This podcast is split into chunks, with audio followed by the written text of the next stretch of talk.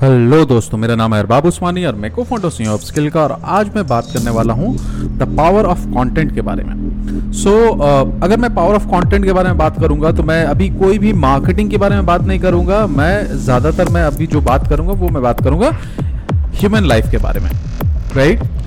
Now uh, अगर आप लोग देखोगे कि हम लोग सबसे पहले हम लोग समझते हैं इस पावर ऑफ़ कंटेंट को समझने के लिए सबसे पहले हमें यह समझना ज़रूरी है कि कंटेंट भैया किसे कहते किसे हैं। तो बहुत सारे लोग डिफाइन करेंगे भाई कंटेंट टीवी में जो चलता है वो कंटेंट है कंटेंट जो लेट्स से ब्लॉग लिखते हैं वो कंटेंट है। राइट इन सबसे ऊपर उठ के हम लोग एक 360 डिग्री व्यू देखेंगे कि कंटेंट होता क्या राइट नाउ एक बहुत ही सिंपल सिंगल लाइन का डेफिनेशन है कंटेंट का, और इसके अंदर में सारी की सारी चीज़ें आ जाती हैं। अब उसके बाद टाइप्स बहुत सारे टाइप्स होते हैं राइट तो अभी क्या सिंगल उसका डेफिनेशन है? उसका डेफिनेशन ये है कि anything which informs you और entertains you is a content कोई भी चीज़ आपको इंफॉर्मेशन देती है या इंटरटेन करती है, वो कंटेंट होता है। फ्यूजन हो सकता है इंटरटेनमेंट करते हुए आपको इंफॉर्मेशन दे सकती है इंफॉर्मेशन देते हुए आपको इंटरटेनमेंट कर सकती है। आप यूट्यूब में किसी भी जॉनरे के वीडियो को पकड़ लो, ये इसी दोनों में के बीच में फॉल होगा। कोई साइंस एक्सपेरिमेंट का है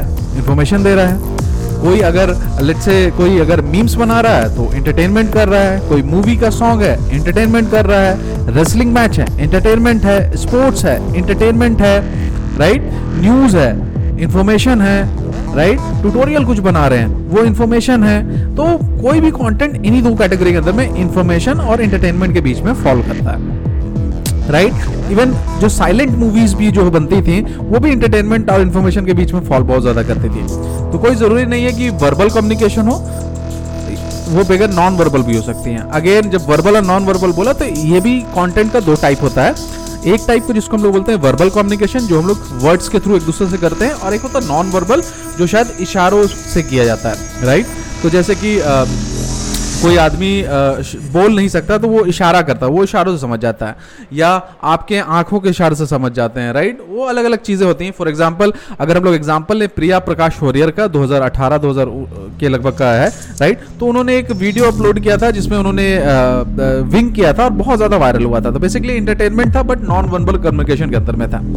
चार्ली चैपलिन की बात करें तो वर्बल नहीं होता है, फिर लेकिन एंटरटेनिंग बहुत ज़्यादा होता है, राइट? तो उस तरह का टॉम एंड जेरी की बात करें तो वर्बल बहुत ज़्यादा कम होता नॉन वर्बल बहुत ज़्यादा है राइट न्यूज़ की बात करें तो वो नॉन वर्बल थोड़ा सा मुश्किल होता हो ना, वो वर्बली बहुत ज़्यादा होता है। तो जो जो भी चीज़ होता है जो भी चीज़ या ना, जो भी चीज़ होता है, वो कंटेंट जो होता है, वो नॉन वर्बल भी हो सकता है वर्बल भी हो सकता है। और यही रीजन है कि अगर आप इंटायर स्पोर्ट्स को देखिएगा तो इंटायर स्पोर्ट्स एक्चुअली में नॉन वर्बल कम्युनिकेशन है।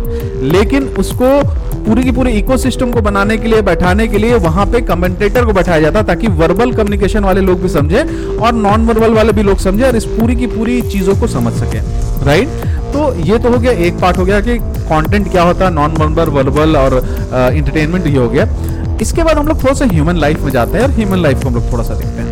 तो अगर हम आपसे बात करें कि हम आपसे अगर बात करना चाहें या आप किसी और से बात करना चाहें तो आप कैसे बात करते हो?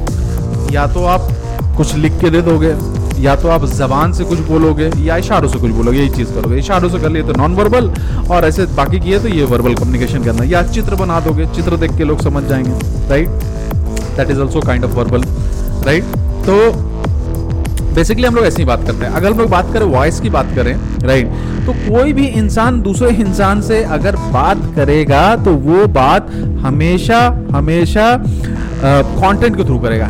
वो अगर कोई इन्फॉर्मेशन देगा तो कंटेंट है, वो इंटरटेन करेगा तो कंटेंट है राइट तो जो भी हम लोग ह्यूमन बीइंग के बीच का जो कम्युनिकेशन का प्रोसेस है लैंग्वेज उसी के अंदर में आता है लैंग्वेज के अंदर हम लोग अलग अलग भाषा का यूज़ कर सकते हैं but at the end of the day उस भाषा में भी हम लोग कंटेंट डिलीवर करते हैं और सामने वाला फीडबैक कंटेंट के रूप में ही हमें देता है। यही रीजन है कि मार्केटिंग के अंदर में कंटेंट मार्केटिंग जो होता है, या कंटेंट का बहुत ही ज़्यादा इंपॉर्टेंट रूल है रोल है, क्योंकि कंटेंट जो है इंसान की बेसिक कम्युनिकेशन का ज़रिया है, तरीका है। और हम लोग ये चीज़ भूल जाते हैं कि जो कंटेंट होता है, वो इंसान अगर बात कर रहा तो कंटेंट के थ्रू ही बात कर रहा क्वेश्चन कर रहा आंसर कर रहा एंटरटेन कर रहा कुछ भी कर रहा इंसान, वो कंटेंट के थ्रू ही बात करेगा राइट जो वॉइस के टर्म में निकल सकती है, लिखित रूप से निकल सकती है अलग अलग टर्म में निकल सकती है। इसीलिए एज अ मार्केटर कंटेंट को कम्युनिकेशन में थोड़ा सा कमांड होना और कंटेंट को समझना कि कैसे हम लोग बात करते हैं बहुत ज़्यादा ज़रूरी है। लोग जब ऑनलाइन आते हैं तो लोगों को लगता है कि भाई मैं ऑनलाइन अपना बिज़नेस चालू करूँगा और आ, मैं तो ऐसे ही हिट कर जाऊँगा ये करूँगा वो करूँगा। They do not create content यार, अगर कंटेंट ही नहीं क्रिएट करोगे तो लोग आपसे कम्युनिकेट आप लोगों से अपने बिज़नेस के बारे में कैसे कम्युनिकेट करोगे? थोड़ा सा इस परस्पेक्टिव के बारे में सोचना कि कंटेंट कितना ज़्यादा ज़रूरी है हमारे डे टू डे लाइफ में और कितना ज़्यादा ज़रूरी है मार्केटिंग में। अगर आप कॉन्टेंट ही नहीं पुट करोगे तो लोग आपसे क्यों बात करेंगे राइट हो सकता है आपको शुरुआत में उतना ज़्यादा ट्रांजेक्शन ना मिले, जितना आप सोच रहे ट्रैक्शन उतना ज़्यादा ना मिले आपको ट्रैक्शन मिले, जितना बुक कर रहे हो। लेकिन थोड़े टाइम के बाद में अगर आप इस चीज़ को प्रैक्टिस करते रहो और सही कॉन्टेंट को डिलीवर करते रहो तो पीपल रिस्पॉन्ड करते हैं। जैसे कि रियल लाइफ में होता है, जब आप कोई नया क्लब ज्वाइन करते हैं तो क्या होता है? नए क्लब के अंदर में ऐसा तो नहीं होता कि पहले दिन ही आपको लोग आपको जानने लगे। ये थोड़ा सा प्रोसेस है टाइम लेता है, लोग आपको जानते हैं आइस ब्रेक होता है। ये ये जानते कि अच्छा ये वैल्यूबल बात बोलता है। आपके फॉलोअर्स बनते हैं लोग। तो जैसा रियल लाइफ में होता है, वैसे भी डिजिटल लाइफ में भी वैसा होता है। लेकिन हम लोग वही है, हम लोग बहुत ज़्यादा डिस्परेट हो जाते हैं चीज़ों के लिए नहीं, हमको तो आज ही करना है। रियल लाइफ में आपको वो डिस्परेशन नहीं होगा राइट उतना आप डिस्परेट नहीं होगा रियल लाइफ में, जितना आप ऑनलाइन हो जाते हो। थोड़ा पेशेंस से भी काम लेना पड़ता है अपने फॉलोइंग वगैरह बनाने के लिए।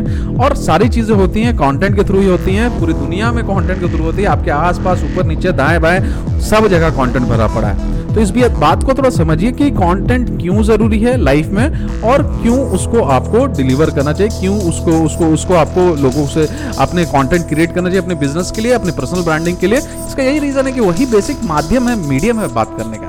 तो आप जब तक बात नहीं करो, तब तक लोग आपकी बात नहीं समझेंगे राइट सो दोस्तों, ये पॉडकास्ट यहीं पे है। मैंने ज़्यादा मार्केटिंग की तरफ़ नहीं खींचा है।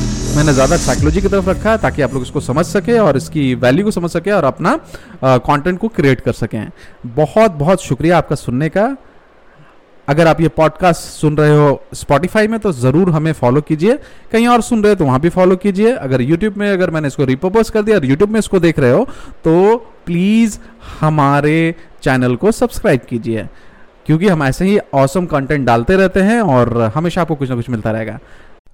और अगर आप हमारी क्लासेस ज्वाइन करना चाहते हो, जहाँ पे हम आप लोगों को डिजिटल मार्केटिंग सिखाते हैं, एकदम बेसिक से लेके एडवांस तक। बेसिक इसलिए ज़रूरी क्योंकि जब तक बेसिक आपका मज़बूत नहीं होगा एडवांस का आधारशिला होता है। तो हम लोग बेसिक बहुत मजबूती से पढ़ाते हैं और उसको हम लोग ले जाते हैं, एकदम एडवांस लेवल तक ले जाते हैं। और हम लोग बहुत advance topic like psychology influencer marketing neuro marketing decision making की जो स्ट्रेटजीज होते हैं, वो सारी चीज़ें आपको बताते हैं।